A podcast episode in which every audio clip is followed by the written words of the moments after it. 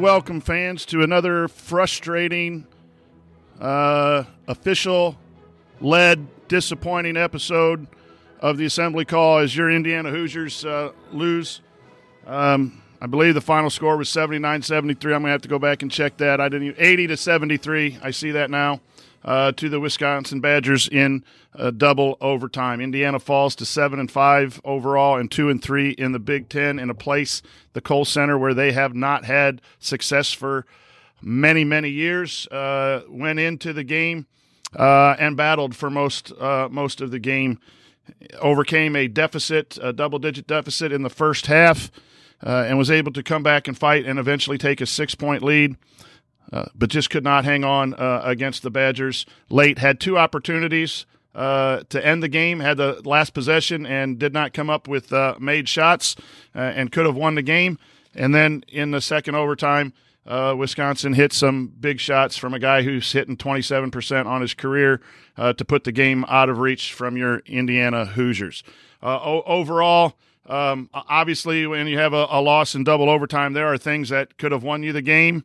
Um, but there were uh, some things like Anthony Leal's play, Jerome Hunter's play, uh, the, the fight to come back from a 12 0 run uh, and a real demoralizing run in the first half to fight and come back for the lead.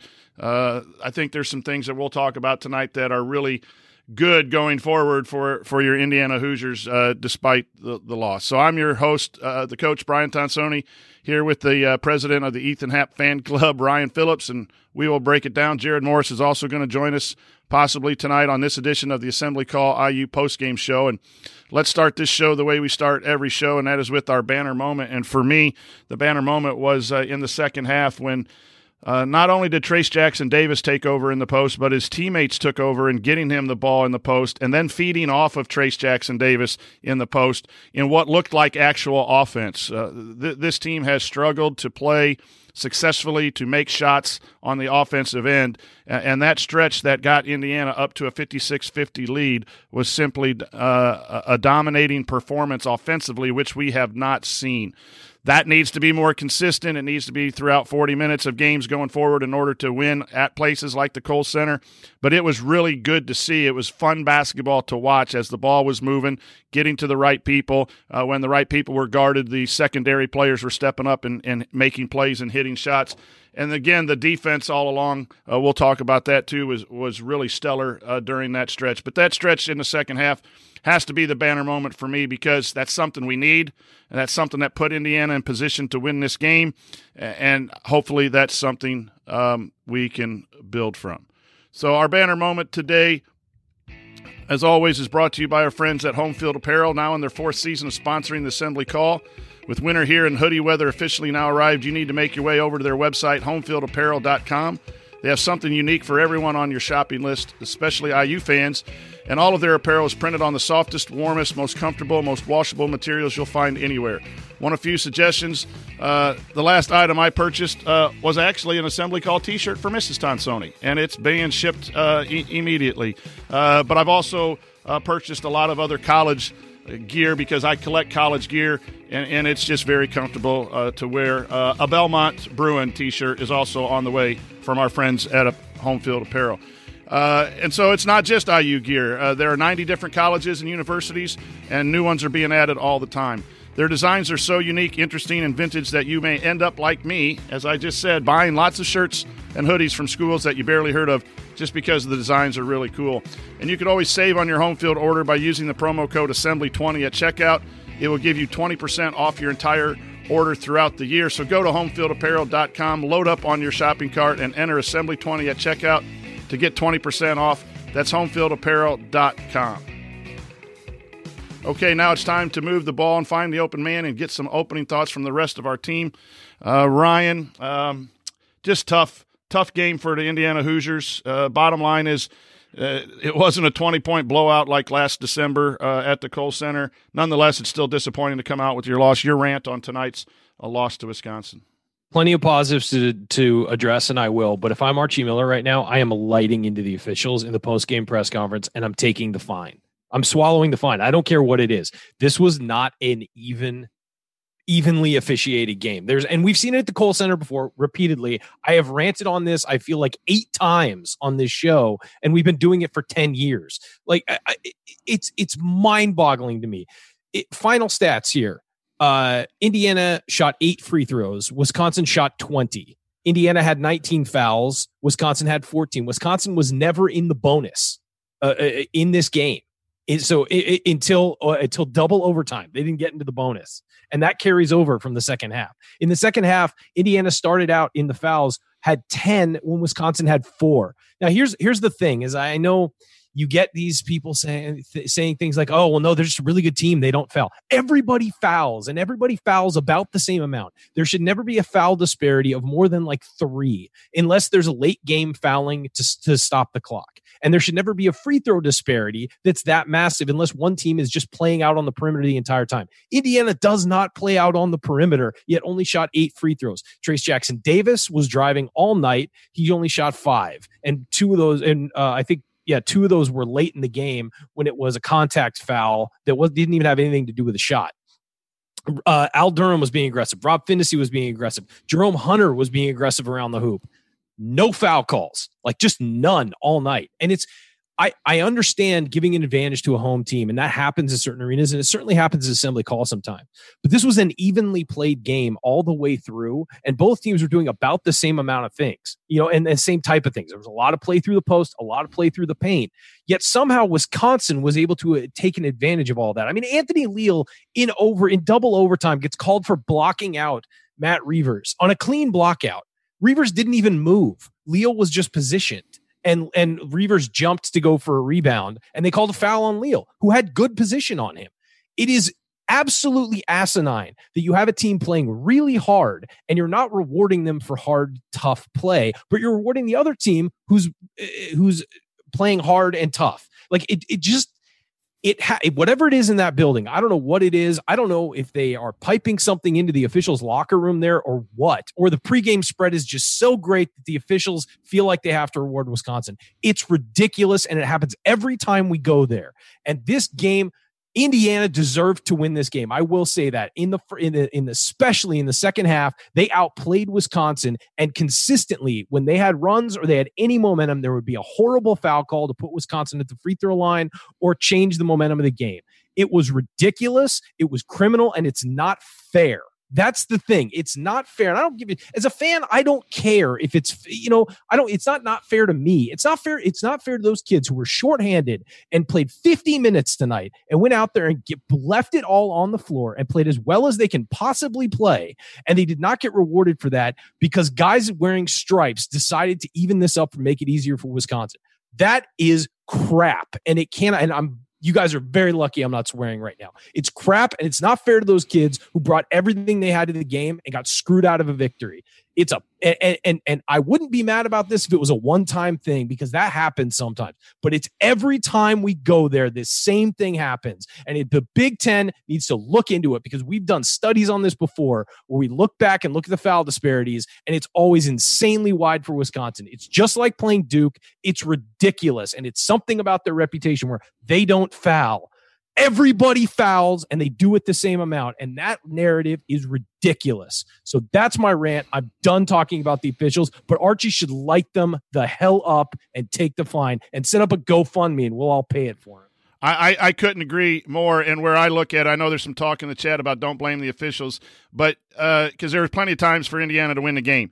But when Indiana's being physical in the oh, post yeah. and no, chucking I mean, cut, chucking cutters and getting calls, and then our post players go in and get bodied just the same as Indiana was bodying someone, when it's not called the same way on both ends. Uh, if it it's was allowed to be played physical on our end, but we weren't allowed to chuck their defenders, they were allowed to chuck our post players. That's when, as a coach, it gets really frustrating that it's not the same type of call. And then late, yeah, late yeah, in the shot clock, a little hands and Reuvers goes for a one on one because he was pulling up from outside. A couple of those jumpers that Trice made that Phinisee was there. Uh, I'm not sure there was contact or, or not, but those yeah, are soft. One, there was one, Our guys are getting it, killed and not calling anything. That's when it really Really I mean, Trayce bad. Jackson Davis, the, the last play of the game, Trayce Jackson Davis got bodied when he got the ball, and then he got hammered on the on the uh, on the shoulder when he went up to finish it. Now, I know late game, maybe you don't call that, But that happened all game. Yeah. I mean, Jerome Hunter went up for a layup. It got absolutely hammered in double overtime. No call. Trayce Jackson Davis uh, spun and moved into the lane, went up. Two guys stepped up.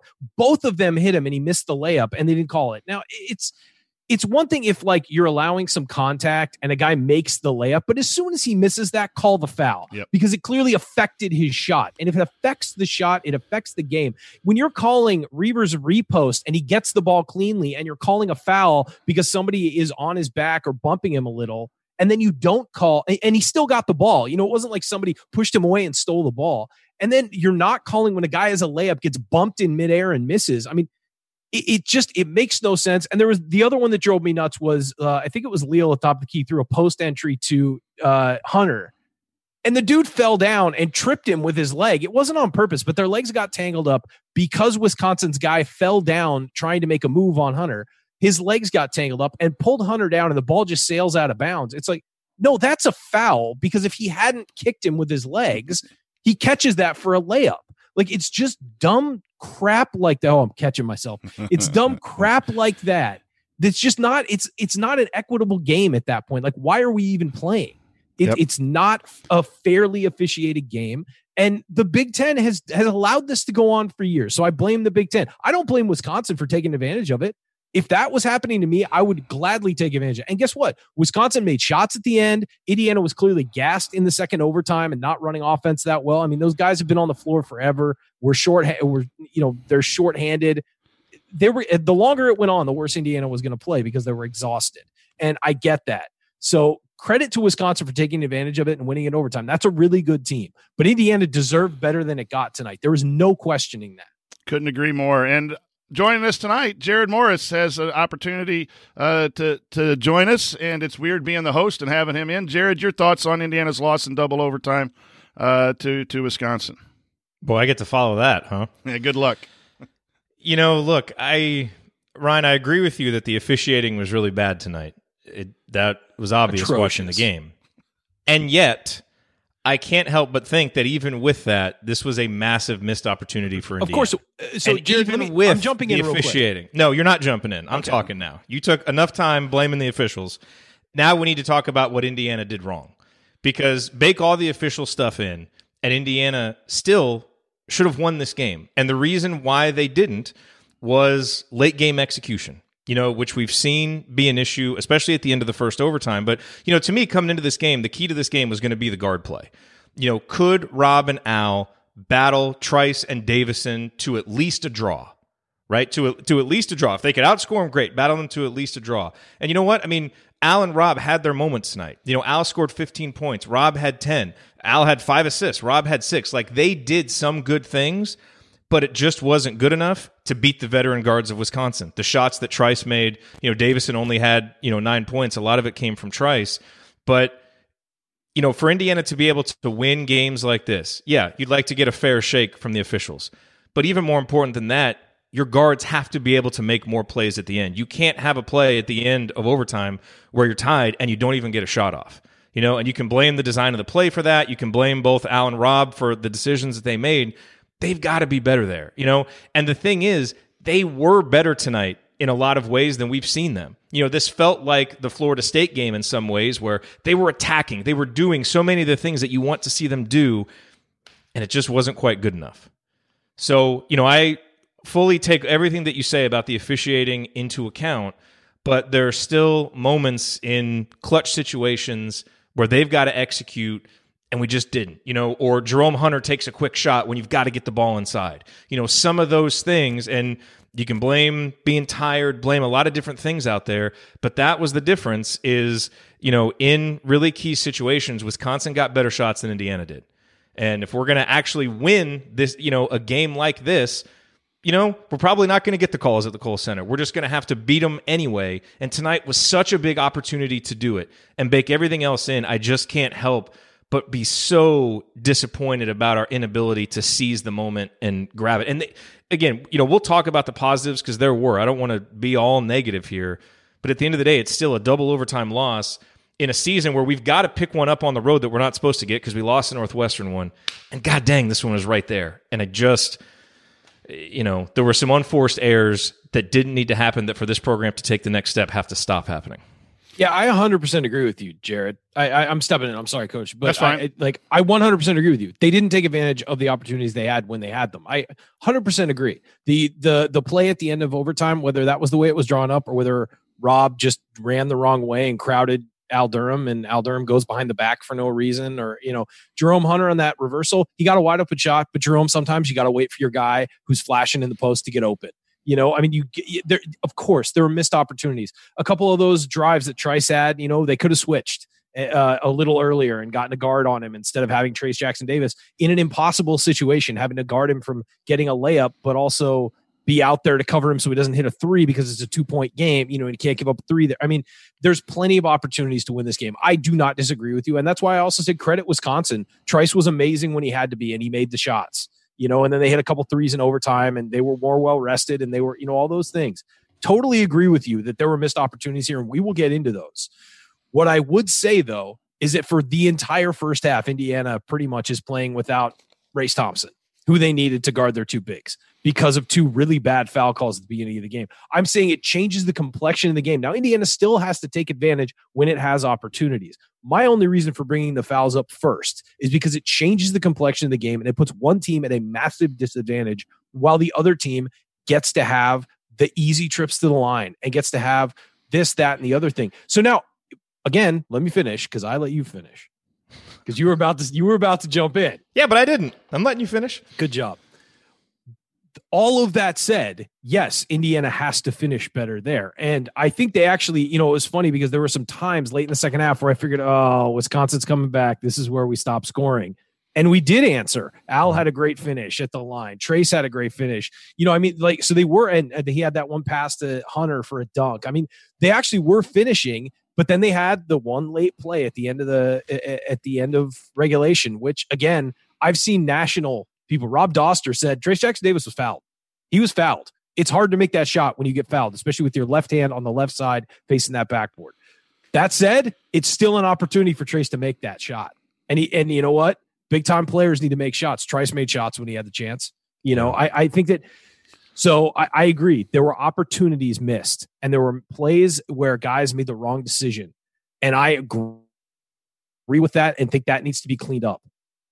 There, there's no, and there's no. It's not like excusing that. I'm all. I'm just saying that also it, they're already shorthanded, and they were even more shorthanded by people who shouldn't be causing them to be shorthanded. You know.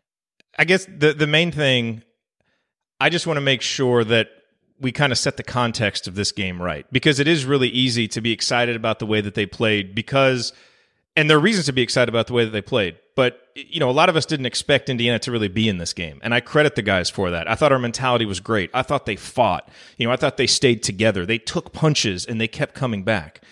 But the reality is this is also year four and we shouldn't just be hoping to be in these games. This was the year when we were supposed to start winning them you know and that's the disappointing part for me is seeing some of those mistakes again at the end you know again even acknowledging all the positives but that stuff's got to get cleaned up so no undoubtedly, The- the undoubtedly, issue- i agree The the issue to me is, you know, can the guards clean it up to the point to where you win games like this? Um, and, and that goes back to year four. Your comment on year four, and and that's all well and, and understood. But you know, um, Wisconsin's guards were better than IU's guards down the stretch, and IU guards played well tonight in the second half. Yeah. I thought they really They did. struggled for themselves yeah they yeah, did they really struggled early. and think Um, and but think about it like we they're can't expect them. guard we can't know? expect, and they're missing, and we were missing, uh, yeah, a, a really valuable player. Um, and, and you can control games like this. Indiana should have won this game, and they should have won Yep. this game despite the officials. They had shots at the end. Um, they have a jump ball uh, with 7.7 seconds to go. Their play is to get a jump ball. That that's just not good.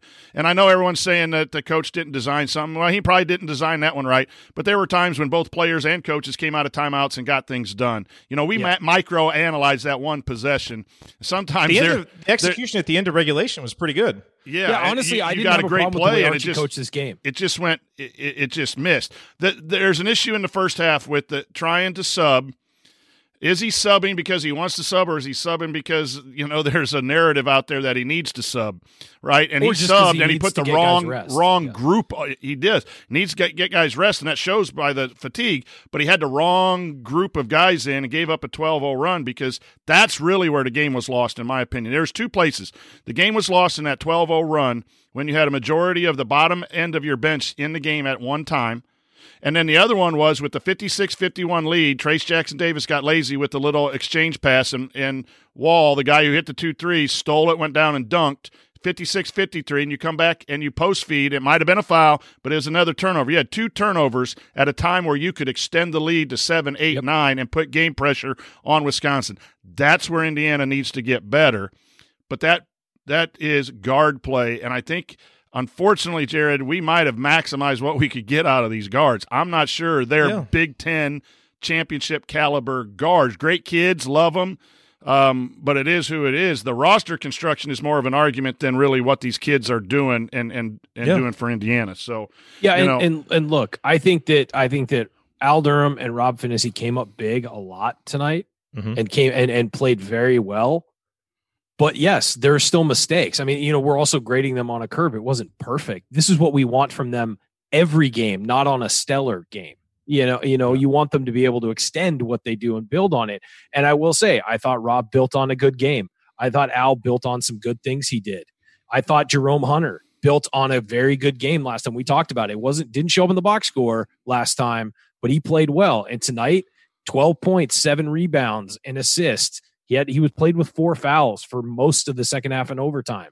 You know, but he just he continues to get better and and played very aggressively down low. It's like he was building confidence. Uh, we'll talk. I think Anthony Leal should be the next guy we talk about because I think Yep. Anthony Leal was one of our best players on the floor tonight and stepped up in you know eh, eh, he made Trey Galloway irrelevant tonight.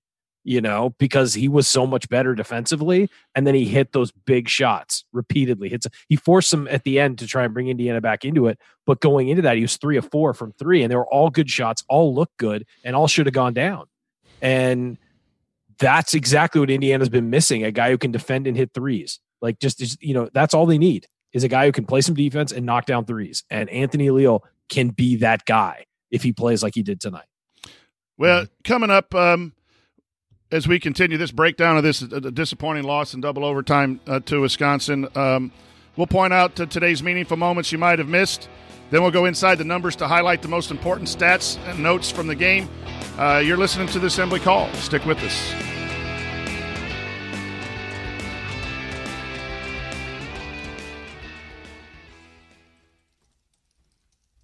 Sticky notes, email alerts, a string around your finger. They're just not big enough. So here's a big reminder from the California Lottery. The Mega Millions jackpot is over 250 million. Whew. Play now. Please play responsibly. Must be 18 years or older to purchase player fine. Sticky notes, email alerts, a string around your finger. They're just not big enough. So here's a big reminder from the California Lottery. The Mega Millions jackpot is over 250 million. Whew. Play now. Please play responsibly. Must be 18 years or older to purchase player fine.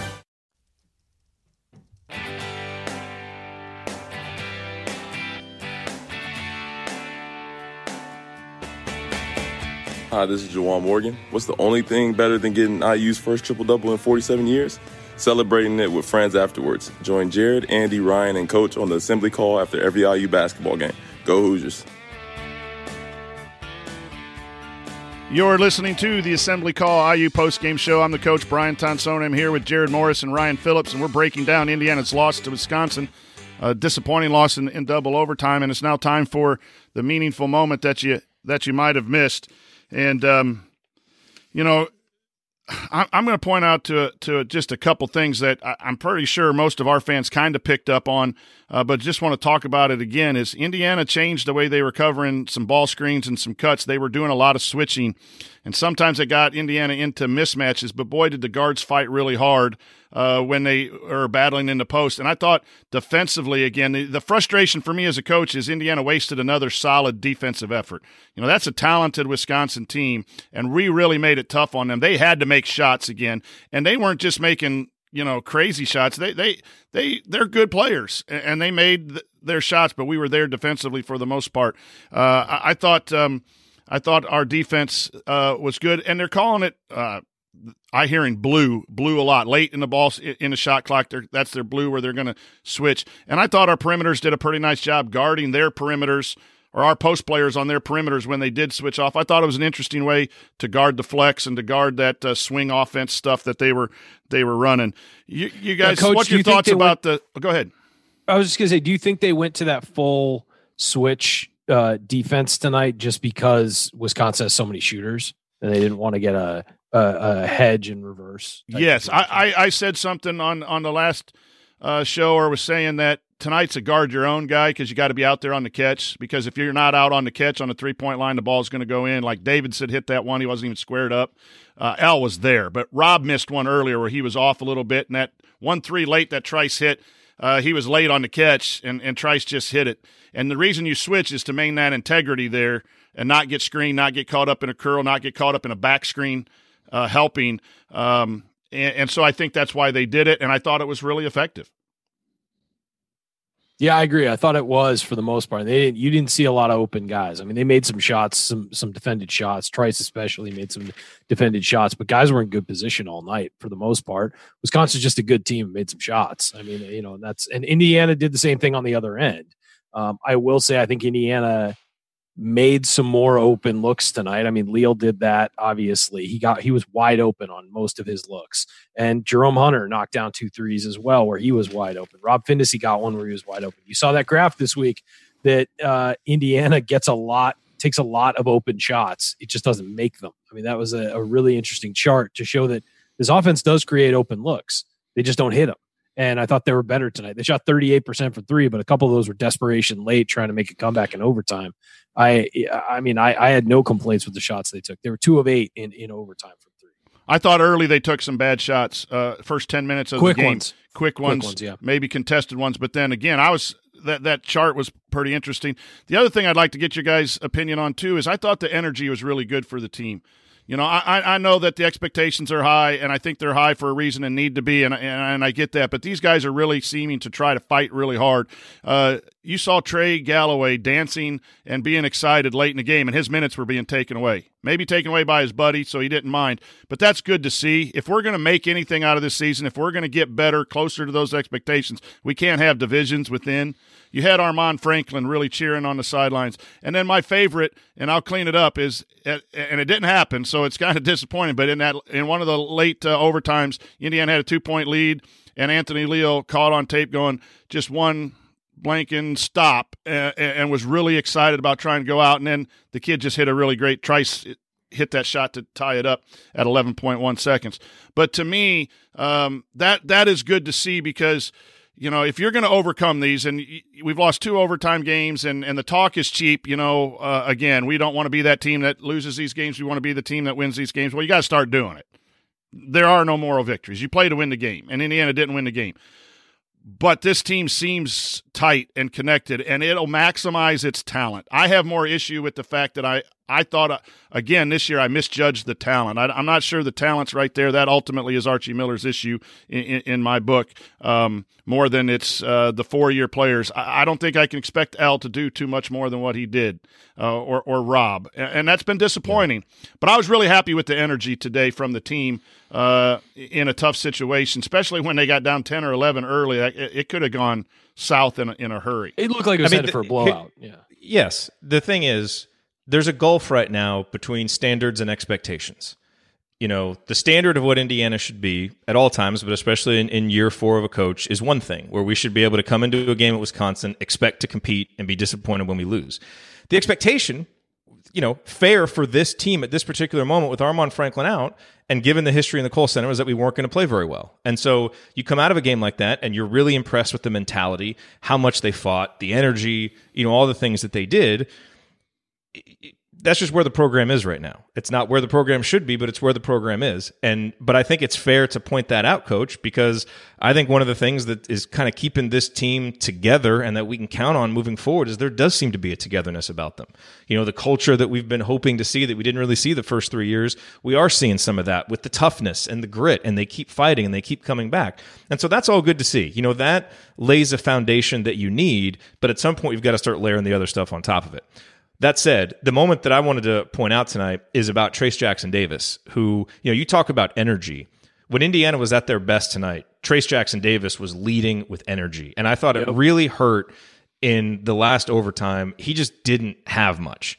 And I mean, he played 49 minutes. Those are 49 hard minutes. You know, these guys aren't robots. I get defender, it. yeah. But they needed to find a way to get something more from him, you know, at the end of the game. You know, and when you're second in the KenPom Player of the Year rankings, you know, the and you're the guy that this team is built around, you got to dig deep and and you know find a way to give more. I you know I thought him only having 16 shots, he should have had more shots playing 49 minutes. You know, there were there were times he needed to get the ball, but one of the things I thought he did so well tonight, maybe the best I've ever seen was pass. His passing tonight was phenomenal. There was a pass in the first half where he, you know, has the ball around the elbow, spins, fakes a pass to he was going to throw the the uh, the pass to the guy in the corner and kind of faked it and at the last second you know the the guy jumped he passes it to the guy on the wing i think i think it was to al durham who made a three pointer you saw him several times drive baseline or be on one block and dump it down to jerome hunter for a dunk his offensive awareness and passing is a lot better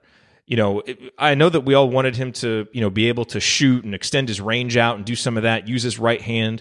And that stuff hasn't come, which limits him offensively, but his passing is is one of the things that was good last year. I think it's gotten a lot better. And I thought tonight it was really really important because there were times when Wisconsin was putting a lot of attention on him, but there were guys that were free and open and he was recognizing it. Now, the bad turnover out at the top of the key, that wasn't a very good pass, but his when he you know, look, when you've got him handling the ball out there, he's going to make some mistakes Yeah. out there. But when you've got him on the block, on the move, or kind of in his spots where he's comfortable, he's become a really good passer, and that's important. And if Indiana can can start making some shots, you know, now you really maximize the value of that passing. So I was really impressed with that from him tonight. Yeah, four assists. I mean, and Mm-hmm. and and he had other passes that didn't turn into assists that were really good too. And and I, I agree with you on that. I think that Trayce is becoming a very well-rounded player without having that jumper. You know, and, and he's he's playing better defensively this year. He's uh, not leaving his assignments enough to to hunt blocks and, and leaving guys open. And I think also he's doing really well out on the perimeter as a screen guy, screen and roll guy, making himself available. And the, threat of him is opening things up for other guys. And that's why you're seeing more guard drives this year because they're not, you know, they, they know they can't rotate a, a, a, a, a perimeter player onto him if his guy gets sucked into a, a screen and roll situation at the top. So uh, I, I agree. I thought he played very well. You know, the fact that I'm looking at our stats and he had the one offensive rebound tonight too, you know, you're just like, oh God, only one. But that's Wisconsin. They do not give up offensive rebounds. And, uh, you know, I, I just thought I, I agree. I think he was very good. I thought he led tonight. And I thought a couple of the guys led. Yeah. And, and that was heartening to see. Now, you turn this performance in against a different team, you probably win. I mean, let's be real. But you've got to be able to, to beat the teams at the top of the conference if you want to hang your hat on something. You know, doing this against Penn State or, you know, Illinois or against Rutgers or something like that doesn't get you excited. Doing Well, that's the thing. The performances that we turned, the performance we turned against Penn State probably loses to Yeah. those teams in Oh, the Big Ten. yeah, of so it goes both ways. Of course, that's what I'm saying. Is that like you can say this was a great performance from all these guys and and they deserve to win, but they didn't. And and so you're right, finishing and everything. And look, I I'm sympathetic to those guys. They didn't they didn't prepare to play two overtimes. You know, and playing 49 minutes. Uh, Jackson Davis played 49, Finney played 48, and Durham played 49. It, you could see it in their faces. They were gassed at the end. And I know, but Trice But- played 47 and he made I'm- all those shots. So, I mean, I- the- I'm not these are the things that we've got to stop talking about. I- I I, am not I'm not done. sorry, I'm just, I'm frustrated that we're still having these conversations. No, at what I was going to say is, I, I, what I say is, I feel for those guys because they were exhausted. But I was going to echo what you said that in big moments you've got to change that. You've got, you've got to get, you got to get over it. You know, like you can be tired, your shoulders can be slumped, but you know what? As soon as that ball comes your direction, you got to be looking to score. You can't like just kind of, uh, I'm, I'm not feeling good. I'm going to hand it off. You know, you've got to step up to the moment. If you're an All American, play like an All American for every minute you're on the floor you Mhm. know and and that's that was my point. point and i agree with you completely that in some sometimes you've got to rise above it sometimes you'll have an ankle pain or you'll have a knee pain or something and you've got to step up beyond it and and fight through it and that goes the same way with fatigue you've got to fight through it some nights and this was one of those nights where they they needed to because this is a big win if you get it changes And the I- and I- changes and the momentum not- of the season I, am not sure that fatigue lost the game. What lost the game is that you had a chance to be get no, it back to two. Or when Hunter got fouled and they didn't call it and a layup, and it, and then both guys were kind of down on the ground and they pushed it out and got that fast break three to go up. What did that put them up four or did that put them up seven? Um, four. But that that sequence went okay. So it was a one point game. Indiana could have taken the lead that that was a mental dagger. And i know that sounds like an excuse but that was hard to overcome because now oh, it's a two it's hard to come game. back against a team that good. Yeah and, and that. that with, that with that sequence that sequence and, and that's where you, you know um, you're not trying to find excuses, but that's where the game needs to be won. Where TJD goes in to dunk that last play instead of trying to finesse that last play. Yes, he might have yep. gotten fouled, but if he goes into dunk, it's an easier foul to call uh, if if yeah. you, if you get hit. You know, so that's where you take care of your opportunities in the first half. If you're down 29-26, you win the game. If you hit one more free throw, you hit the game. So the the team that lost the game was Indiana. Uh, not the officials. Yeah. The team that yeah. lost was, was Indiana. You know, but I'm in, I am still enjoying this team. I know I know the narrative of the four year expectations, and I get that.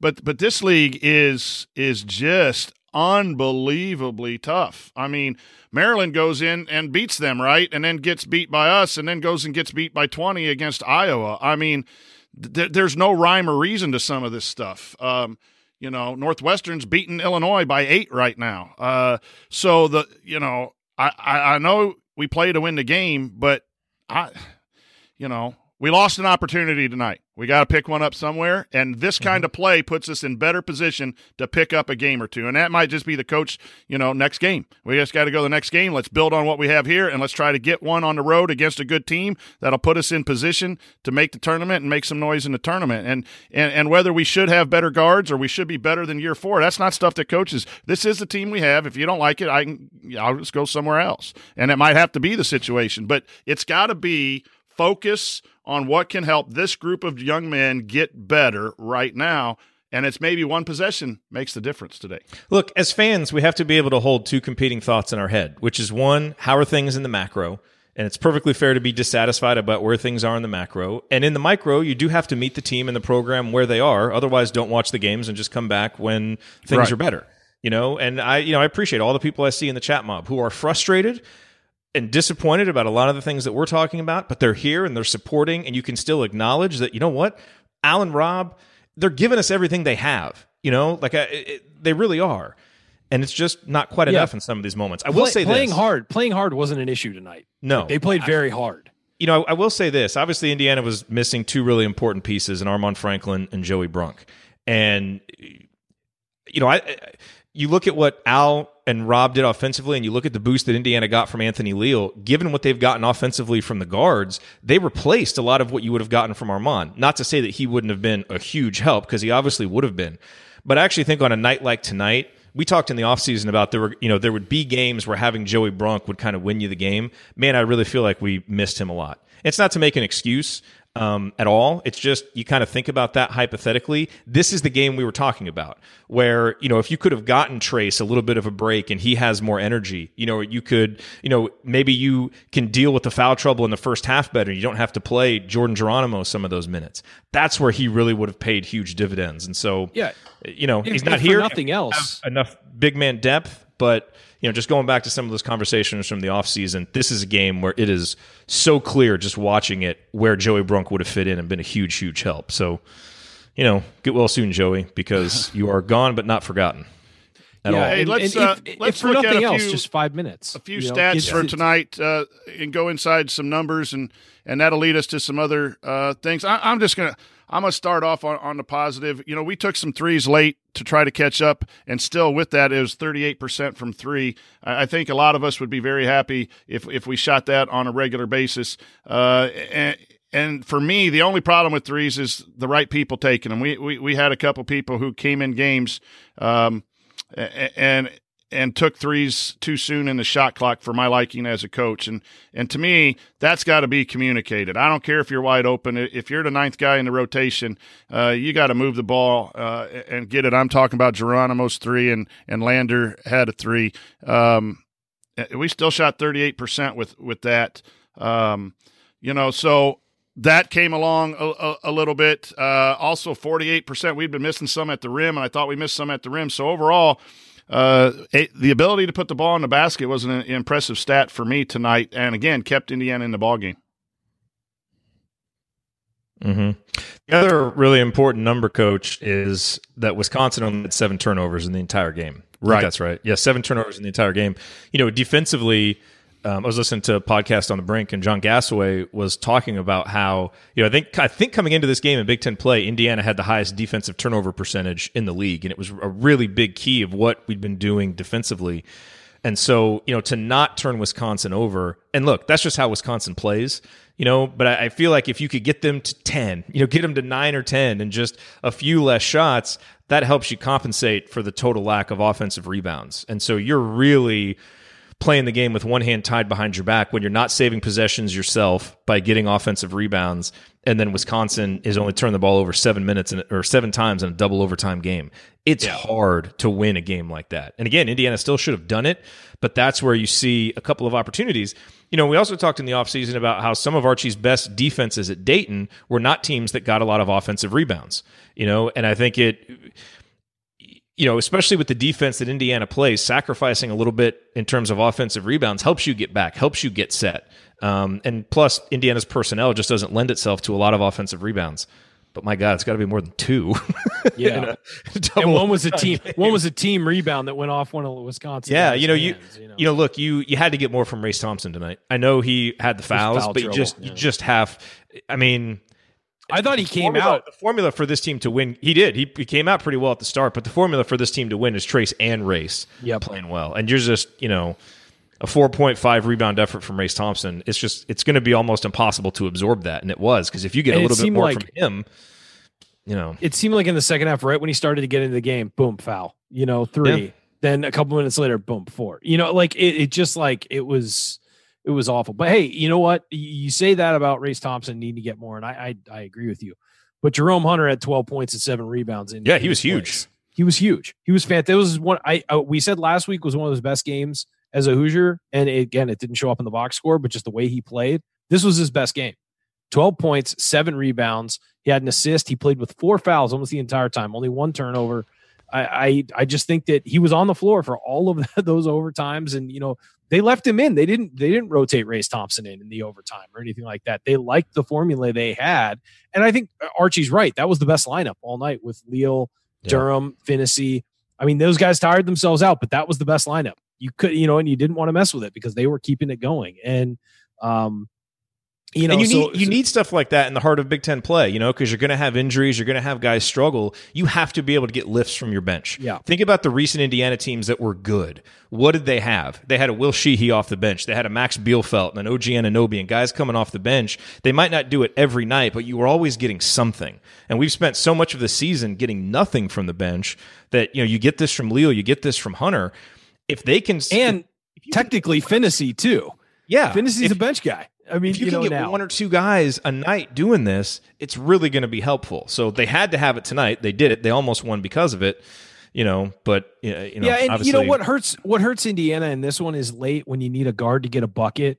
They don't have Armaan Franklin, who's the most aggressive guard to go get a bucket and do what Trice is doing to break pressure, maybe, even maybe pull it. Yeah, yeah. I mean, to, to maybe get the ball to TJD, something you know. Yeah, we were yeah, able to get or, locked or up play late. off play off of Trayce. I mean, Al did that some late and he stepped up big, but I mean, Armaan Franklin changes the complexion of this game because he's also going to guard Trice, you know, and and maybe harass him. I, I think that you know all of those things have to be considered when doing the post mortem on this game. I mean, you have to consider the officiating. You have Here's to consider. A- those things. I'm not saying it's the reason they lost, but I'm saying that you know you have to k- take all of those things into account because they exist. I mean, I know you could do the mentality. Well, he's not here, so we're not even going to think about him. No, you got to think about him because it, it's he, they're a different team with Armaan Franklin. Here's a stat that I'll share with you guys that's frustrating as a coach when you should have won a game. When you look at the first 10 possessions of the game, Indiana mm. only scored on two of them. Yep. The two they scored, the ball got entered into the post. They started off turnover, turnover. Phinisee bad shot. Galloway some whirless derbish shot at the rim that had no chance of going in. And he still should have made it. and then they had two scores, and then they had Durham turnover, Galloway turnover, offensive foul turnover, Durham turnover. four straight turnovers. So Indiana has 13 turnovers in the game. They had six in the first eight minutes, Yeah. and the score was 11 to nine. So again, if you want to maximize your talent, and this goes back to Jerod that we need to be better in year four, where I agree with you, is like if you want to maximize your talent, the talent we have should not have six turnovers in eight minutes. it, it might not be the greatest talent, it might not be Big Ten championship talent, but you had six turnovers to start the game. Script some plays, talk to him a little bit. I saw Archie say, "What were you thinking on the first play?" Uh, Rob was just passive and just kind of uh, the ball to the other team. Um, that was not good. And then you look and you lose in overtime. You score on one more possession there and you win the game. And you have five turnovers. They had 19 assists. So yeah, over, there's a lot of positives here. But gentlemen, come out ready to play. Guards, come out ready to play. Coach, And that get hasn't been an issue. ready to play. that hasn't been an issue this year. What, what's been the issue is they play well in the first burst, and then by about the seven minute mark or six minute mark, they level off for a few minutes and struggle, and then they sort of rebound towards the end of the first half and then play better in the second half. Like that's been the pattern. Last year it was they didn't start well at all, made a comeback, tailed off towards the end of the first half, and then came out after Archie yelled at them at halftime and, and caught up. And um, but yeah, I mean, and, you know, there's little there's little things where if you look at the game at the end of the game and it's tied at the end of overtime, and you're thinking, well, where do we lose points? That's why you I mean, coach to perfection, Ryan. That's every Yeah, possession and- matters, and you know you're going to make mistakes. But And you, you know try as I'm a gonna- coach to limit them, and this program's not limiting them enough right now. And here- that's why here's a- they're getting here's a- beat. Here's a mental mistake. End of the first half, Indiana plays good defense, gets a rebound. Al Durham is the guard on the floor, brings it up slowly. With he gets the rebound with like 12 seconds left, walks the ball up the floor, stands at half court, dribbling up and down, and then realizes, oh, there's only three seconds on the clock, and runs into a crowd. And it's like, and and tries to fire something up, and it's like, you're a senior captain. Check the clock. Like, how are you not checking the clock at that point? He walked it across half court, and I'm I'm screaming at my television. And you know, it's okay to walk it uh, up if you're going to walk it up and then go or something like that. But he walked it up and stopped, and it's like, how do you not recognize the clock in that situation as a senior guard? Like it, it, it, it, it blew my mind. You got to maximize your it's it's opportunity. also it's Mental also not putting Al in a position to succeed. Correct. I agree. He, he's oh, a I agree. senior. Al needs to be I- coming off screens, Agreed. spotting up, or being able to attack a closeout. Him initiating offense in late game situations Agreed. is not what we should be doing. Agreed, but that was You the situation we were in. You know, know. And, and if you're and if you're Al in that situation, you got to step up to the moment. We're talking about Trayce Yeah. not stepping up to the moment. You're Al. You're a senior. You got to step up to that moment. You got the ball. It's in your hands. All right, Getting cut off. You're getting cut off. Coming up on assembly call, we will hand out our game balls and hit some other lingering storylines. Look ahead to Indiana's next opponent and have our last call. That's all next here on the assembly call. Stick with us.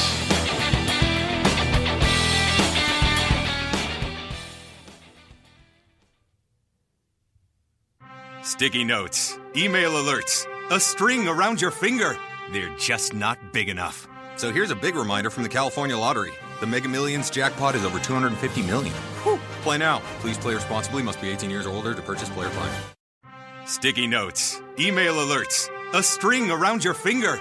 They're just not big enough. So here's a big reminder from the California Lottery. The Mega Millions jackpot is over 250 million.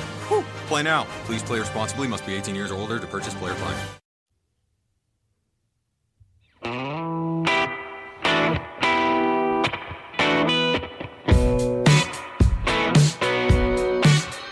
This is Jordan Hulls, and I never miss a shot or an episode of the Assembly Call. We miss you, Jordy, on nights like this where we can depend on you being at IU guard. But you're listening to the Assembly Call IU post-game show. Catch us live immediately following every IU basketball game, plus every Thursday night at our website, assemblycall.com. And while you're there, make sure you sign up for the free IU Hoops email newsletter. Over 7,000 of your fellow IU fans have subscribed. You can also text IU to 66866 to subscribe to the newsletter. That's IU to 66866. I'm the coach, Brian Tonsoni, here with Jerod Morris and Ryan Phillips, and we're breaking down Indiana's loss on the road at the Kohl Center uh, to Wisconsin in double overtime. It's now uh, time for um, game balls. Jerod, we'll throw it to you first. Uh, who, who gets your game ball for tonight's performance? Yeah, look, it, it'll be fun talking about some other guys in the Mike Roberts uh, Real Hustle Award segment, but Trayce Jackson Davis gets the game ball. And, you know, what I want to point out the thing that I love most about being a college sports fan is watching guys develop, watching how they are as freshmen and the progression they make as sophomores and watching them go through it. And last year, Trayce was a guy who, you know, he was the most important player on the team, but there were some games, especially road games, where he would struggle early and just not show up. You know, and one of the biggest improvements he's made is his consistency and the mentality that he's bringing on a night in, night out basis. And I thought for some stretches tonight, his energy and his confidence and you know it was really leading Indiana, and it was huge. And I thought at the end of the game, he allowed fatigue to get in his own head a little bit. You know, his body language changed and he got tired. And look, he was tired. You know, he played a lot of minutes. But I think the progression, you know, if he's going to be around next year, and who knows, you know, he'll, he'll probably be gone. But if he's around next year, I think this is a game where you see a different guy in overtime. You know, because that's the thing when you get a little bit older, you find that that that extra source of energy. And even if you can't find the extra source of energy, you realize that your body language as the leader really matters. And so that was lacking tonight, but I think as a sophomore who has already shown so much growth in that area, he'll get better at that. But he was the best player. He made some really good plays. I think if he gets 20 shots, Indiana wins this game. That's an indictment of the guards. It's an indictment of the coaches and, you know, his own inability to just not create some extra shots with offensive rebounds. But in a double overtime game, he needs to get 20 shots. All that said, he was still the best player. He was uh, just great for long stretches of the game. His passing was great, and so he gets the game ball. Ryan? Yeah, I got to agree. Trayce, 23 points, 12 rebounds, four assists, three blocks in 49 minutes. He was only minus two. That all came late. Um, he was plus for most of the game. Uh, I, I got to give it to him. I, I, this is a guy who gives his heart to Indiana, and I know sometimes he starts off soft and he and he tries to go around guys instead of going through them, and maybe he doesn't have the confidence to just go up and over a guy like Kofi Cockburn and and, and guys like that. Uh, sometimes to start games, but he exploded at times tonight and was fantastic. I agree. Got to take more shots. Uh, he, you know, you got to feed that guy more. But I also like the fact that at times tonight he was unselfish. I think in the overtime and maybe late in the in, in the game, he's got to be selfish when he's got a one on one with a guy like Reuvers and just go at him. And I know that he went at him a couple times and didn't get calls, and I'm sure that put him in a position where he said, "All right, I'm going to see if we can move the ball a little bit." Because there was there was one where he went up, his arm got raked. They didn't even look at a call for him, and you know, so I'm sure that discouraged him a little bit from just going one on one and maybe going over Reuvers. Um, but yeah, he was he was the best player on the floor tonight. Either team, I think. I think you can make an argument for Trice, but I think that that Trice turned it on late, or Trayce was he was the best game. closer. Um, yeah, and he he he stepped up when he needed to. So you give him that. You tip your hat. You know, him, but TJD Jordan Taylor, Bronson Koenig, Trice, they've always got a dude that makes plays at the end of game. that was the biggest difference. If you No. want to talk about the biggest difference between the two teams, was they had a closer. They had a closer. And and you know Armaan Franklin lately for Indiana has maybe filled in that role alongside Trayce Jackson Davis as a closer. But Trice, you know, they and everybody said, okay, five minutes left. It's going to be the Trice show, you knew who and was going to guess get the ball. and it was. And, well, and it's a even, mentality. They even played good defense too on him on a few of those, and he just hit step backs. You know, I mean, it's Obviously, I think cap. TJD gets the award. Great effort overall. But there was a time late in the game where he caught one right below the free throw line on Reuvers and had a gap to spin and go, and he threw it back out and chased into a ball screen.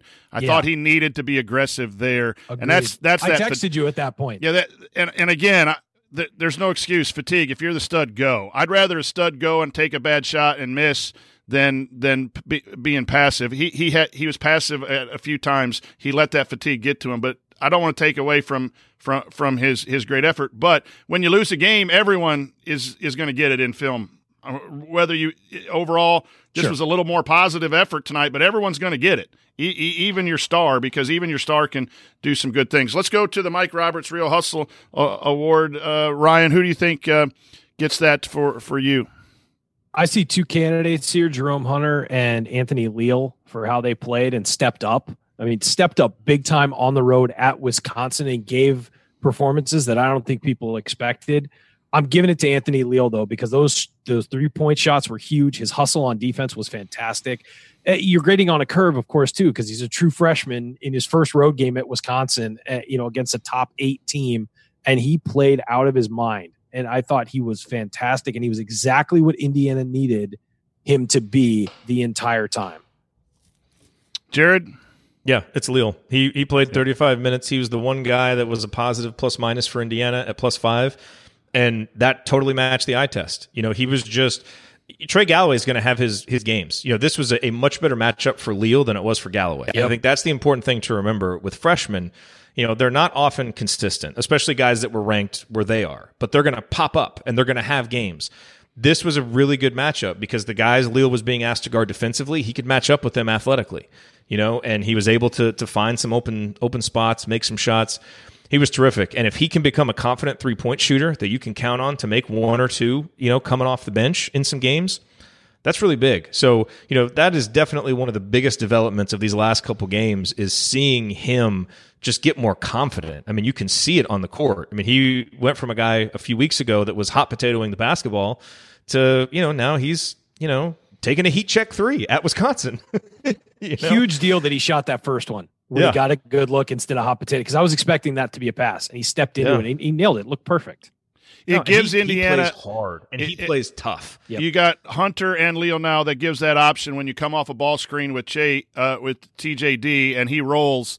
You can now toss it back to the weak side because a lot of teams cover the tag from the weak side. So if the ball screen's going from the right to the left, the defense is going to come off that wing, and you saw Indiana take advantage of that with some jump skips back. Leal, his first shot was a jump skip back, and they ran it for him a couple times. They ran some for Hunter. That stretches the floor and will increase Indiana's offense. I, I, I agree with you guys on Leal. More than his shots going in, how physical he was in the post and chucking cutters, and his understanding of positioning defensively. He doesn't get lost. Very important, especially for a guy like Archie Miller, a defensive guy like me. You got to be in the right spots. You can't mess up. And he also understands what to do offensively. He's telling people where to go, and he's the first year in the program. That's a winner to me. If he gets beat defensively or offensively, it's just because right now he's physically not at the speed of the college game, and that'll come with physical conditioning and experience. But what an excellent performance by Anthony Leal tonight. Now you got Galloway who can do some things and is gaining some. You got Leal, you're expanding that depth. That's good good um, good for Indiana. Any thoughts? Oh, the, ahead, the, Galloway was just. I, I, feel like this was just not a good matchup for Galloway. No, you know some of the stuff he likes to do driving in. Wisconsin's too disciplined yep. for him to get away with some of that stuff, and you know so he he he's going to have better days, and he's going to have really important games. This wasn't one of them, but it it sure was great to see one of his freshman teammates step up, pick up that slack. Now that brings up our game on Sunday against Nebraska, and I, I am not big in must wins because you, you have a full schedule and things can change all the while. But it is a pretty important win. You want to get back even into Big Ten. It is the worst team in the Big Ten, um, but it is on the road, and they present to me what what little I know of them and watch is that five out spread, drive, back cut, shoot a lot of threes, get out in transition uh, Penn State, uh, Northwestern to some extent, uh, that has caused Indiana problems. And it'll be interesting to see what the defensive scheme is. But got a guy like Leal. Now, maybe you play Galloway and Leal together. I, am a little leery of playing too many freshmen together after that 12 0 run today. But it's a game Sunday that's going to be really important because, you know, to make the tournament, uh, which is. I know below our expectations, but right now I want to make the tournament. I think you got to get ten Big Ten wins, and and and we got to get wins like this in order to to have a chance to to go um, go to the tournament. This is a scary game. Yeah, yes. it's a scary Especially game for the reason you just said, chance. because of the style Nebraska plays, because that can give Indiana problems, even against personnel that's not great. You just had a double overtime win, and, and I'll, I'll tell you, they wanted this one tonight. Like you could see it. You saw Archie kick that chair over at the end of the game when he, you know, when he called off the dogs and you know didn't have them foul but they, you know, Indiana did not lose this game because they weren't ready to play, because they weren't playing hard, all those things. That was there. It's the execution and the basketball stuff that cost them in the end, and, and obviously the officiating too. But coach, that worries me a little bit about this game at Nebraska because they're not going home. You know, they they I think they you know they were they're traveling out for five days. They left. They're they're in Wisconsin. I don't know where they're going to go tonight, but then they're going to Nebraska. You know, it's got let down written all over it. And so I think if Indiana doesn't, and if they come out and take care of business, you know, they don't need to blow Nebraska away, but just get a good solid victory where they're in control. It's going to tell us a lot about where this team is mentally and their maturity. But there's also, I think, a risk for a kind of a letdown performance, and they've got to do whatever it takes Big to guard time. against that. You know, because sometimes you see when a team's you know, one of your top players goes out, like that first game, everybody rallies and there's energy and you're playing well. But then sometimes if you lose that game, now it's like, God, we played so well and we still lost. And the next time you don't have Maybe it's energy. good to be on the road. Um, where you're Maybe together, so. Maybe you're so. together, and you can do some things together and keep that energy of that togetherness that we've kind of talked about. That has been a plus. You know, uh, you can focus only on basketball. You're not worried about, you know, there's no class right now, but there, you're not worried about that or family or, you know, who's showing up at whose apartment or all those kinds of things.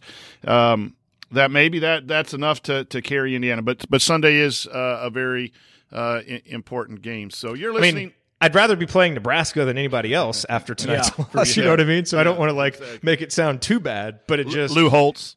yeah, but it but it is on the road, you know, and so it's just something to guard against. You are listening to the Assembly Call IU post-game show. Remember to check out our friends at Home Field Apparel to get the perfect gift for the college sports fan in your life or for your favorite, you know, your favorite coach on Assembly Call. Uh, use the promo code Assembly20 at checkout to get 20% off your entire order and send your stuff to Delphi.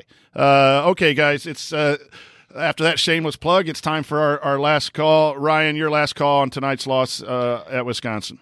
Yeah, that's that's a tough loss. It is, and Indiana played very well, and, and Indiana gave an effort, as I said, that against most teams in the Big Ten, they're they're they're taking home a win tonight, uh, but they didn't finish, and that's the you know they had odds stacked against them, and they had you know things in the arena conspiring to be stacked against them, and all of that stuff. But you got to close out, and you have to close out hard, and and and it it just felt like it ended with a whimper. I get that they were tired, but as we said, sometimes you need to rise above that and, push through. And Wisconsin did, and Indiana didn't. And Indiana had a guy at the end who, or I mean, Wisconsin had a guy at the end who stepped up and won the game for them, and Indiana didn't. And Indiana had its chances, and if it cleans up those chances, it wins the game, and it didn't. So this is definitely a what if game. What would have happened if Indiana wins this game? How do we feel about the rest of the season? Going on the road and beating a top 10 Wisconsin team. How do you feel about the rest of the season? Changes the calculus. You're without your best guard and you win. And here we are at the end, just wondering what if, you know, what if, because they didn't get it done. And, and Indiana as a program needs to win these games. When they're in this game late, it's like Florida State, the Florida State game from earlier this year. You got to close out these wins because it's those big time wins that define your program. It's not beating Nebraska on the road. It's beating Wisconsin on the road that changes the perception of your program. And so if you want to be a big time program, you got to win games like this. Jerod? Yeah, no, Indiana needed to win this. This was a, a big missed opportunity, you know, and, and it's easy to say, oh, well, it was on the road. They're the number five team in, in KenPom, so you can feel good about it. And you can take some positives away from it.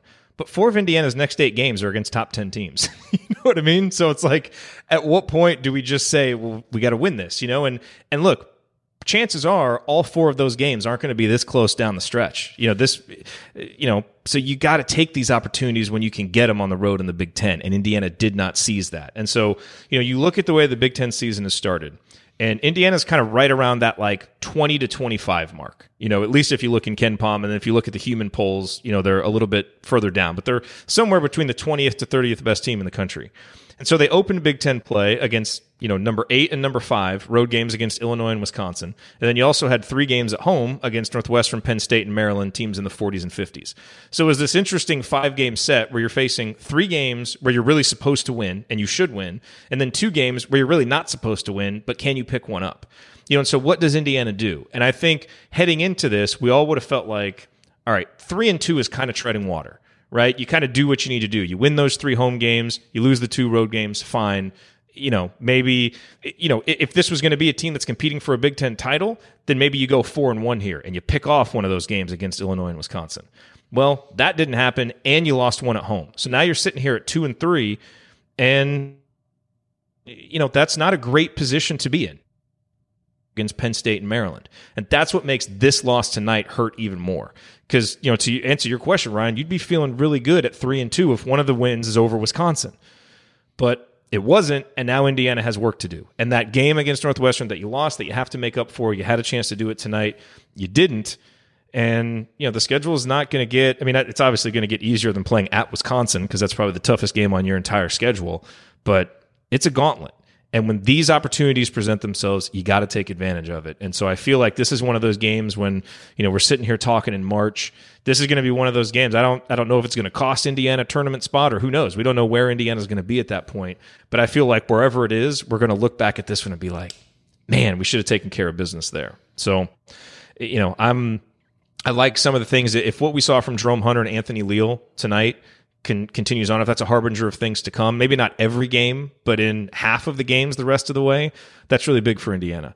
And if if what we're seeing now from Al Durham and Rob Phinisee these last few games, which is not elite, it's probably not even above average Big Ten guard play, but if you if you can get this more often, that's going to win more games because you're going to get above average post play from Trayce Jackson Davis and Race Thompson. So there are some things to take away from this. This is not, you know, it's not all great because we came close and it's not all bad because we lost. It's a total mixed bag tonight. But ultimately, this team is two and three. And they needed to be in a better position after five games. And now they're going to have to go, no matter who's injured, no matter who's tired, no matter who's playing, whatever, they just got to go start winning games. Because what you don't want to be is you know the Purdue All Stars from a couple years ago, where you're the the the good KenPom team that can't win any games. You just got to win games, and the Big Ten is really good this year. But guess what? This is Indiana. In a good Big Ten, we should be competing near the top of it. At the very least, we should be, be competing in the middle of it, and so we got to start winning some games to make sure we at least stay there. You play to win the game. I can't say it any, and I was uh, from the assembly call Twitter feed saying finish. And, and, you know, TJD after uh, Florida State said, I want this team to be different. Talk is cheap. You got to start backing it up. That's the truth. Love these guys. It's a fun team. This team is competing better on the road than they did last year. I think that the program is making strides. The argument, obviously, uh, is it's not making them fast enough and it's not winning games enough. And that's just an honest truth. You play to win the game. But um, I'm enjoying, I'm not I mean, I'm enjoying talking to you guys after a tough loss a lot more than a 25 point blowout on the road to a top 10 team. Uh, I'd rather talk to you after a win, uh, but you play to win the game, and Indiana's got to start winning games. And, and, you can like this guy, you can like this coach, you can dislike this coach, you can think we should be faster, farther. It's about winning, uh, and Indiana needs to do it, and needs to do it against. Uh, you know, good good opponents. That's it. we could have started no this show ten years earlier and we still wouldn't have talked about it. But we still wouldn't have had a post game show win at the Kohl Center. That's right. That's it. We're done. No more questions. Ryan Ryan needs some cereal. So uh, we, we got to go. We got to have a little butthole in you. Oh no! oh no! I knew it. Golly. That's the only reason I wanted to come on tonight. and yeah, that will do it. Con. That will do it for this edition of the Assembly Call IU post game show. Uh, if you want to see us do the show live and be part of the live chat, make sure you subscribe to our YouTube channel at youtube.com backslash assemblycall.com. Don't forget to go to assemblycall.com or text IU to 66866 to join our free email newsletter. Special thanks to longtime listener Bob Thompson, who produced much of the music you hear on the show, and thank you for listening. We'll be back to talk IU hopes again with you on Sunday. Until then, keep your elbows in and your eyes on the rim, and go Hoosiers thank everybody for coming out. All right, I got to get out of here, folks. Thank you. Did Indiana move up in KenPom? 21st. Where were they before? I don't, we were right around there. Yeah, we were 21st. A, do you have a subscription the there still? Of course. Okay, because I have your old password, but it doesn't work. oh, I'll send you the new one. Okay. what? What self-respecting college basketball fan doesn't have a, a KenPom account? Come on, man! Well, I always bucks. had yours, so I didn't sign up for a new one. Yeah, come on, support Ken. Come on. I'll send it to you. Ah, thanks. I knew you'd care. God dang it. Yeah, that's a disappointing one. Because they had it won a couple times. They should have won this game. They should have won this game. Yep. They, okay. I don't maybe this is a point that we should have made before. And I don't know, coach, you may disagree with this, but you know, you're you're without your your best perimeter guy in Armaan, and you've played that well I feel like the coach has to find a way to guide you home in this one, yep. and you can't make some of the mistakes. Like this is a game. I thought for most regulation, just, he coached really well. Yeah, but it, I just, I guess that's what was frustrating at the end. You know, is that that's where in year four I would love to feel like, man, Archie Archie brought us home at the end, and instead it's like he got TJD a shot at the rim.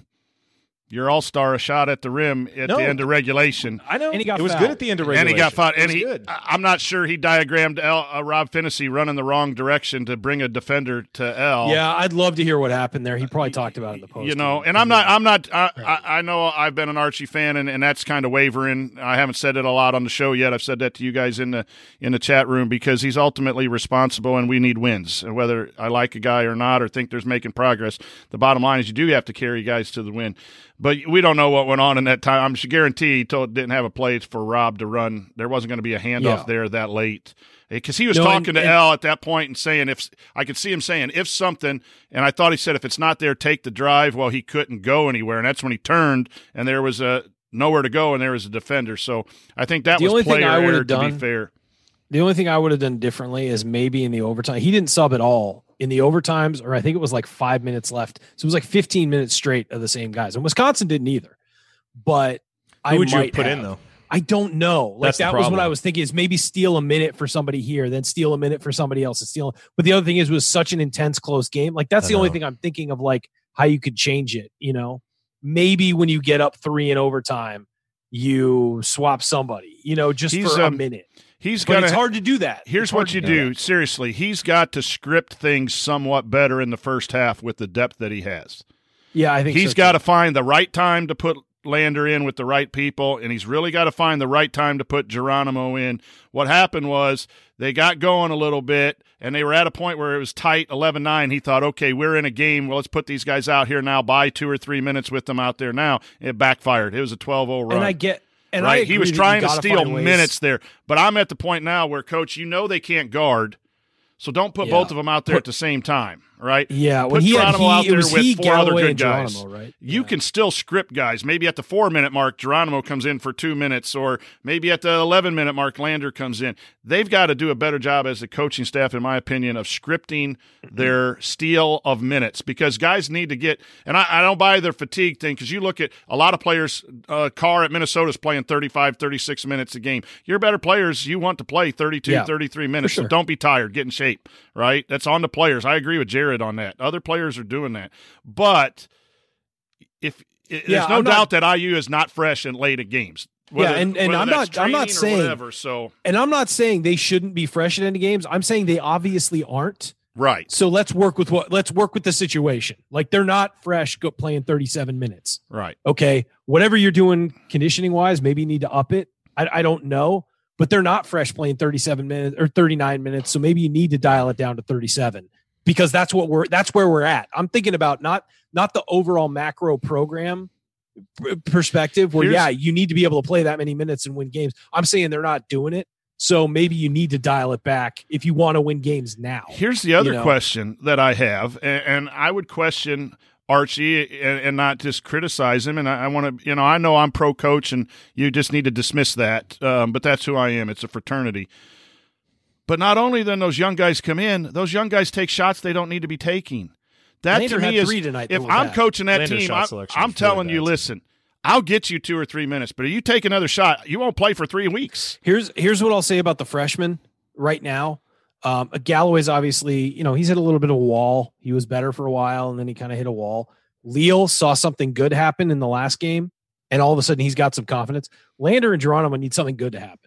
Like that's a, whether whether it's I- I whether it's a get that, weak side dunk. No, I'm no, I'm, I'm I'm agreeing with you. They they need to. You're But right Geronimo about them not taking a three at the what 18 No, second stupid. mark of the shot clock, whether he was wide open or not, that's not good missing by a productive minutes. foot. You're Yeah. out there No, I agree. to guard, He's rebound. done that multiple times. yes, yes, and so that's on the coach. It's a pattern. no, no. End the pattern, Well, Archie. Coach, what I'm saying though, what I'm saying though is these guys are talented. I think at some point, if something good happens, it locks you in. You get confidence. Like if Lander, you know, jukes a guy on a drive and gets a wide open layup, he's all of a sudden going to be more into the game and more focused. well, Lander hit a three a couple games ago I know, the corner. but he didn't really create it. You know what I mean? Like, and, and- but Geronimo, it's like one of those things where if he catches an alley oop and dunks one or something like that, he'll he'll lock in. You know, I and I'm not saying he'll be great, but it, you'll you'll see their play get better because once you're Yep. locked in a little, and you know this, and you've seen it with Leal now tonight. Once you're locked in a little, your confidence is up and you focus more. And I- You're we all agree on about this. making a mistake. You're not you don't think about making a mistake as much. but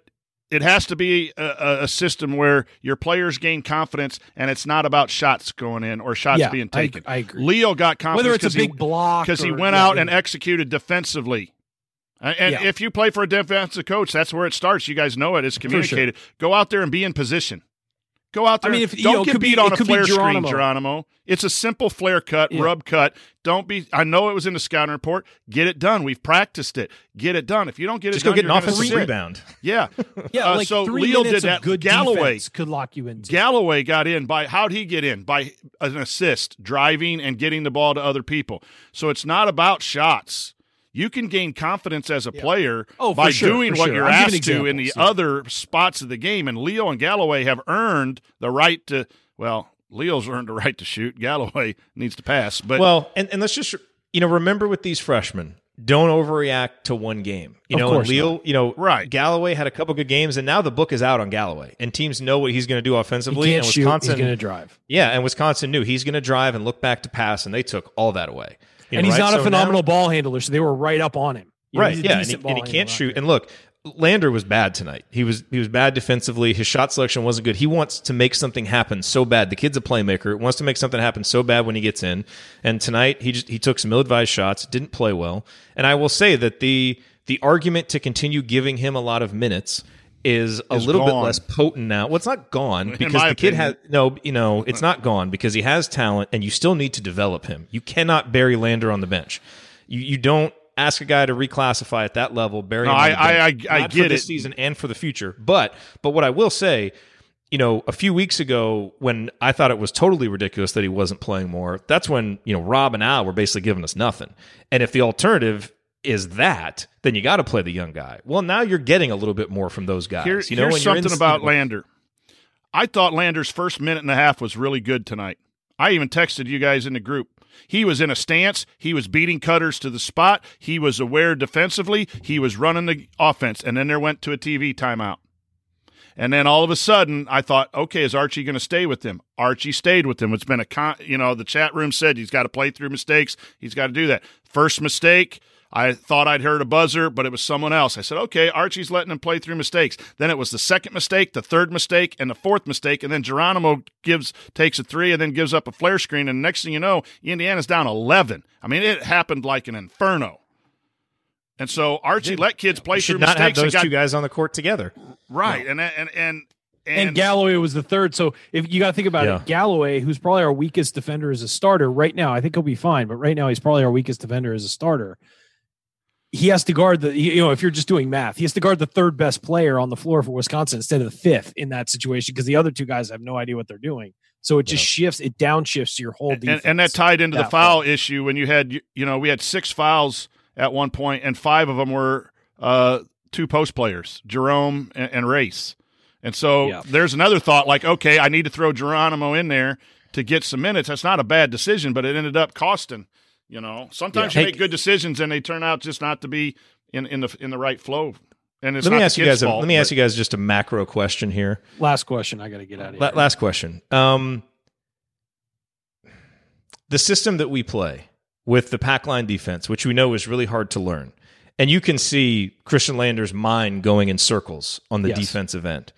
You look at the teams that do it well, like Virginia. These are not teams that are getting a whole lot of five star guys that are expected to play right away. You know, they're getting old, they're staying old, they're developing guys playing upperclassmen. And I just wonder if it's a, a really bad match between program and system and player to bring in a reclassifying five star player who's going to expect to play and who you really need to play because you don't have a whole lot of other talented guards. But now you play this system where he's really going to struggle to get up to speed. And if we need to be a little bit smarter about how we build rosters, you know, So- and, and look, you're, you're, you know, Virginia has never been a team that has gone out and gotten the best talent, but we just saw them win a national championship, so you can do it that way. But you've got to have a match between your system and the talent. And right now, every single year, we're so dependent on freshmen. Romeo, when he was here, Trayce last year, you know, for this team to have hit their ceiling this year, you needed a guy like Lander to step up. But we're not playing a system that is friendly to freshmen. So it feels like something's got to give. We can't continue to be this reliant on young people with the way that we build our roster with a system that demands experience. Yeah, because You know, uh, and so people just- will tell you that Look, we are Romeo where we are, but I'm just talking about for Yeah. future roster building. Romeo struggled with the pack line. There, there's a five star player that a lot of times your five star Sure. players aren't asked to guard in high school, and in AAU they We don't, don't play defense, either. yeah. yeah, so they don't play defense. So now you're coming in. But here's the other thing: if you're coming in and it's not the pack line, let's say it's a force baseline uh, Chris Beard defense. You guys It's- enjoy it's this stu- conversation. I got to get out of here. All right, take care, buddy. Thanks. it, it's the same thing. I, I think that the, the whole idea of the pack line being uh, any defensive scheme is hard for kids to come in uh, you know, if they don't have a defensive mindset. So if you're playing a trapping, pressing, so. read that, that's going to take an adjustment. If you're playing the pack line, I think that's a narrative that we fall back on, and, and I get it somewhat. Um, but I think you're absolutely right. The more experience you have, I mean, you look at Wisconsin. The reason they're so good is because they have veterans guys who play defense. I know. They're not flashy, right? They're not. You know, Trayce has developed into that, and that's part of the reason. You know, and I get where the frustration is that we're not there fast enough. And, and my worry is we got. You know, how long does it take the next dude if if we go that direction? I mean, what we want is something that I think takes a long process anyway. Plus, when the Big Ten's just kicking your butt every night, um, that's Yeah. where I'm. I'm a little more patient uh, because I know it takes time. In my By the way, there's but- some there's some Virginia slander in the chat, and I'm not going to stand for it from Jen and Kent. I know Virginia got they, they were fortunate along their path to the national championship, but you know what they got that we want? Consistent chances. They were a number one seed the year before, and they lost. But you know what? They were a number one seed, and they but came people didn't want number people one don't seed. want Bennett to be their coach because he's boring on offense. I, I know, and I'm not. I, I just I bring Which up is you know, frustrating, I- right? I bring up. Virginia just because it's a, it's an easy one to talk about, but I just I don't know. I just I worry that we're constantly having this push and pull where it's like we're dependent on these young guys. Oh, but you know, guys really struggle in the system until they get older, and it's like, well, then maybe we need to be a little bit smarter about how we match our roster to what we're doing. That's all. That's all. Royce has a good good point, and, I'm going to point this out in all respect. Royce, coach, look at Michigan. Um, Beilein left the program in great position. Uh, he's just great. Those players who were who are there playing in that system were really taught well and developed. And there's still some good players left over from Beilein. Some Yeah. really good players left over from Beilein. That's where I don't like to compare. Well, in year two, this coach did No. this. In year four, this coach is doing it. Every Totally trans- different. Every ta- transfer is different. Um, and so, yeah, you could look at that and, and look at Chris Beard. He's struggling now. He had a great year. He almost he was almost in position to not make the tournament last year if he loses to Texas in the first round. And right now, he hasn't beaten anybody this year. If you're looking from a bracketology, the KenPom numbers keep him in the five, six, seven seed range, but he's really a ten or eleven right now, and everyone wants And him to be the next IU coach. and they're not playing just well. announced he's transferring.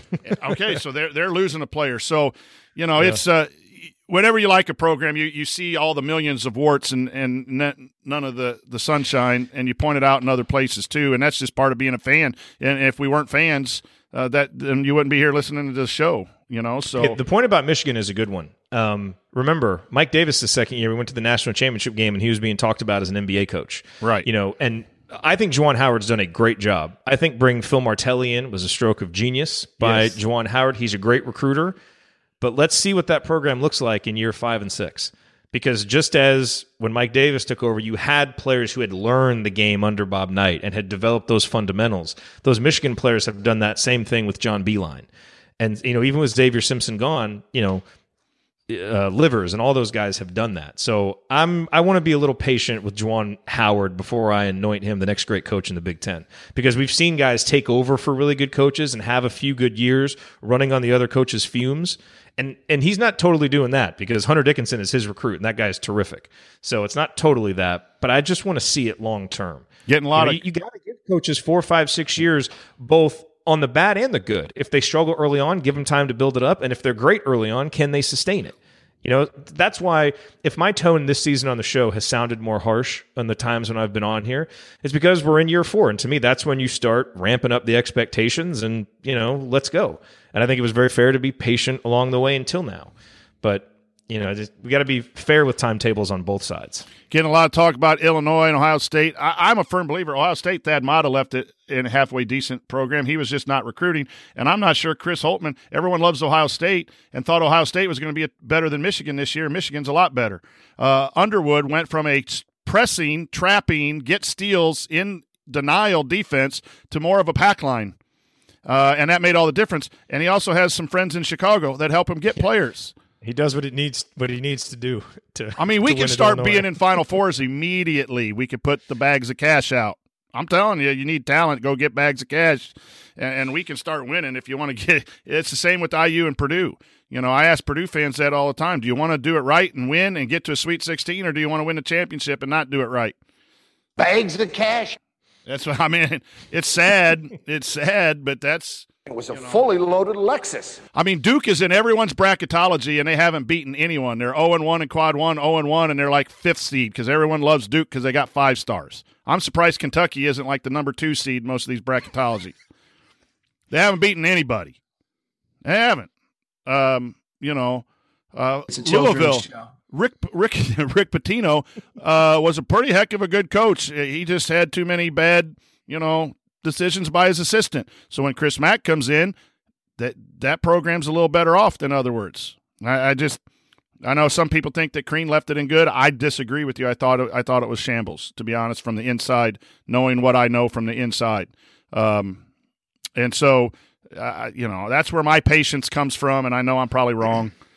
You know, we're four and four in high school. We've lost our f- fair share after COVID. So I don't know what I'm doing either. We shoot 32% and ah, win a game. God, How's that man. happen? We should have won this one. We should have won this one.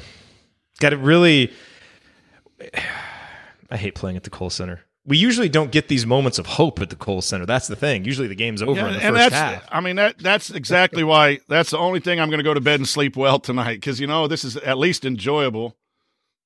I mean, I mean if it was 89 to 42, because the bar is low for what's enjoyable. I know, I know, I know, I know, I get it. 89 to 42 or something, you, you, know, it'd be like, well, uh, it was over in the first five minutes. You know, they mm-hmm. dressed a manager and he looked good. I mean, we've had that for a while now, haven't we? Like, what are you talking about after these games? It's the same old stuff. Didn't rebound, uh, had a eight, nine minute scoring drought, and got beat by 19 at the road of Rutgers so I guess maybe I, I, I do have a low bar, but matches my hairline. Mm-hmm. That's going to be the tagline for the season. Lots of losses, but moments of hope. Jeez, so Pete. You know, we, we were ranked 22nd in KenPom, but we missed the tournament. yeah, wasn't wasn't it Purdue 15 and 16 and like 26th or something last year? Yeah, that's going to be us because everything's going to be tight. Everything's going to be tight, and we're going to lose. And we're actually a halfway decent team, but no no no, we're we're a good team. Like we are good. You know, like we're we're good. I have you more issues, Jerod, with the roster construction. The more these years yes. go on, I have a problem yes. with the roster construction and then some of the development things. Like, you know, um, Rob Rob's I love Rob. He's from up around here, but he's been he's been sadly disappointing. You know, know, but then Armaan has developed, you know, so there's the positive to outweigh weigh, weigh that negative. Um, but and I know um, Al catches a lot of credit, but you know, given where he was recruited and, and the kind of ability he has, I mean, that guy's given you pretty much everything he has. He's, you know, he is what he is. He's going to make some mistakes, but the fact that we rely so much on a guy as limited as Al is an indictment, not of Al, but of the roster construction. And by the way, ever since I wrote that article about Al, he has come back and done exactly what we because he reads him. that. I sent him an email and said, "You got to read what Jerod said, dude. It'll help your game." Come on, I'm a coach. Just, I know I know good analysis when I see it. Makes me feel good that I, you know, every now and then when I go out on a limb for a senior guard, they step up. But, he, this, but this is what you need from him. Yeah, Devontae did make, a great job last year, dude. Well, every now and then.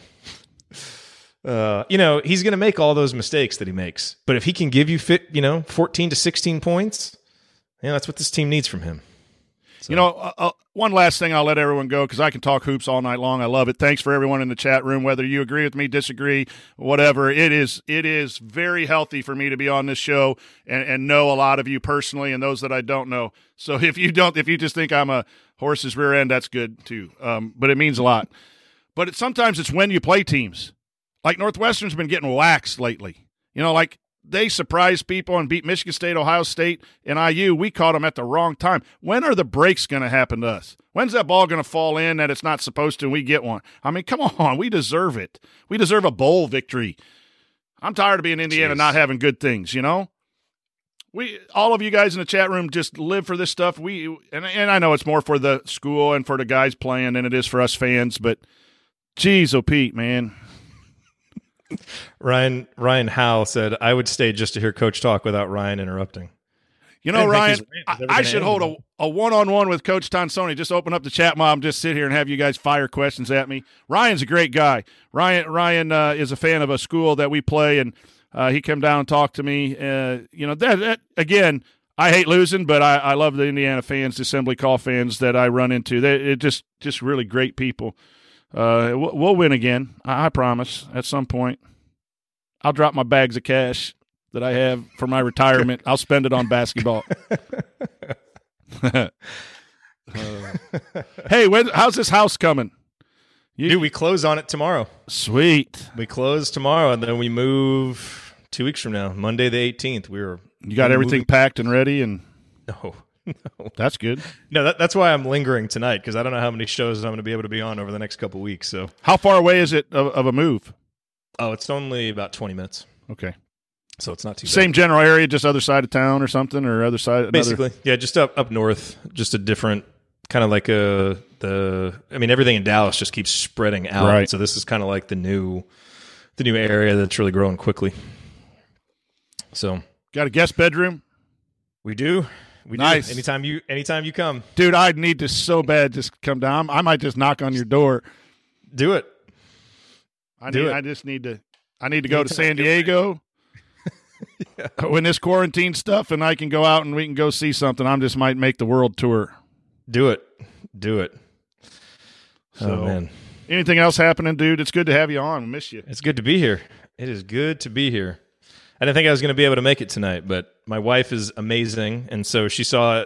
She knew that I wasn't expecting very much from this game, and then she saw that Indiana was kind of winning and playing well. So I think she she handled everything because uh, you know for bedtime and all the nighttime stuff. Because I think she she thought we might win this one. and That'd be a fun post game show to be on. We didn't.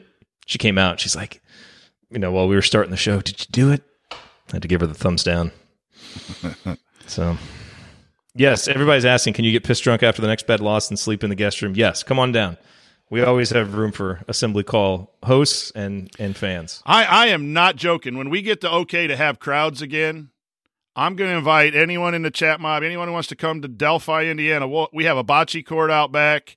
We'll get you know some barbecue going, some adult beverages, whatever.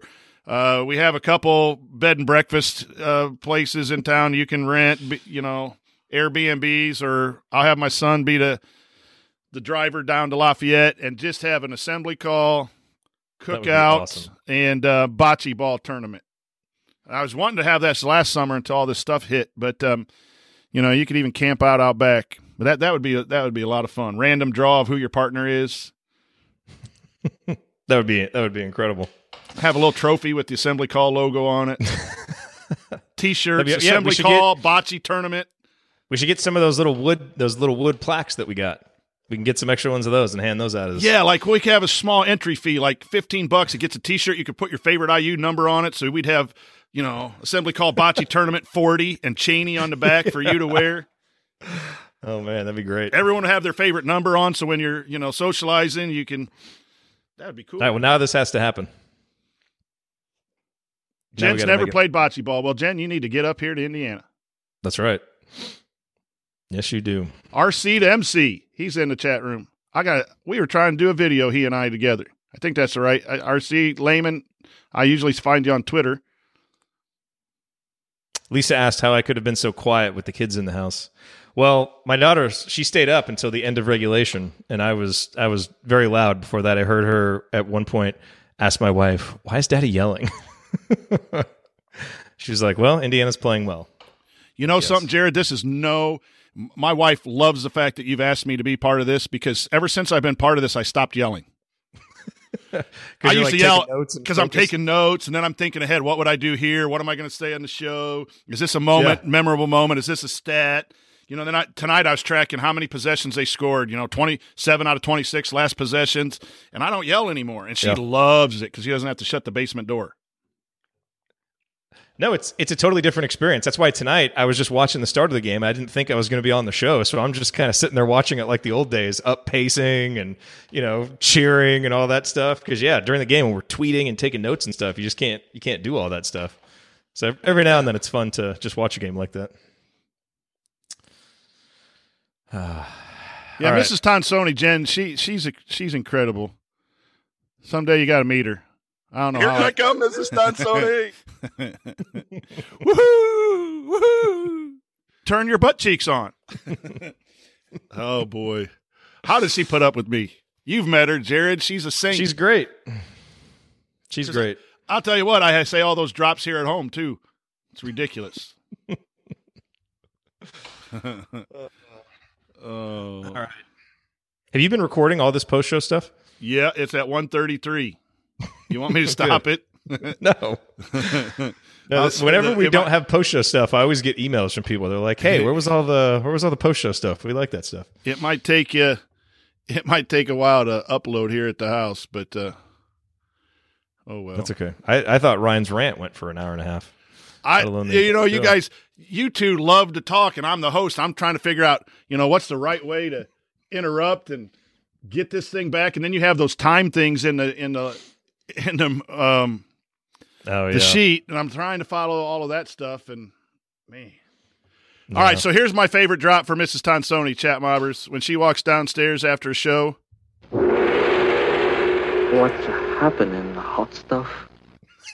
and it gets me absolutely nowhere, but it's fun. It gets a little chuckle. Oh, Jerod, God, Jerod. Jerod is uh, got me on his soundboard, and I go download movie clips, and then yeah, it doesn't add much to the house. Luka Garza is not a pimple on Calbert's backside.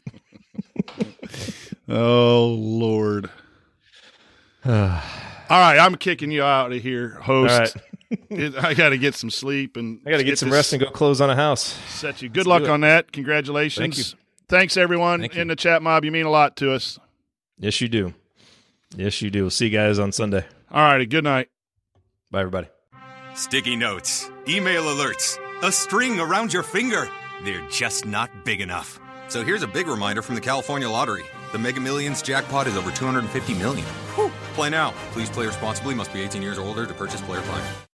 Sticky notes, email alerts, a string around your finger. They're just not big enough. So here's a big reminder from the California Lottery. The Mega Millions jackpot is over 250 million. Whew. Play now. Please play responsibly. Must be 18 years or older to purchase player plan. Some people just know the best rate for you is a rate based on you with Allstate. Not one based on the driver who treats the highway like a racetrack and the shoulder like a passing lane. Why pay a rate based on anyone else? Get one based on you with DriveWise from Allstate. Not available in Alaska or California, subject to terms and conditions. Rates are determined by several factors, which vary by state. In some states, participation in DriveWise allows Allstate to use your driving data for purposes of rating. While in some states, your rate could increase with high risk driving, generally, safer drivers will save with DriveWise. Allstate Fire and Casualty Insurance Company and affiliates, Northbrook, Illinois.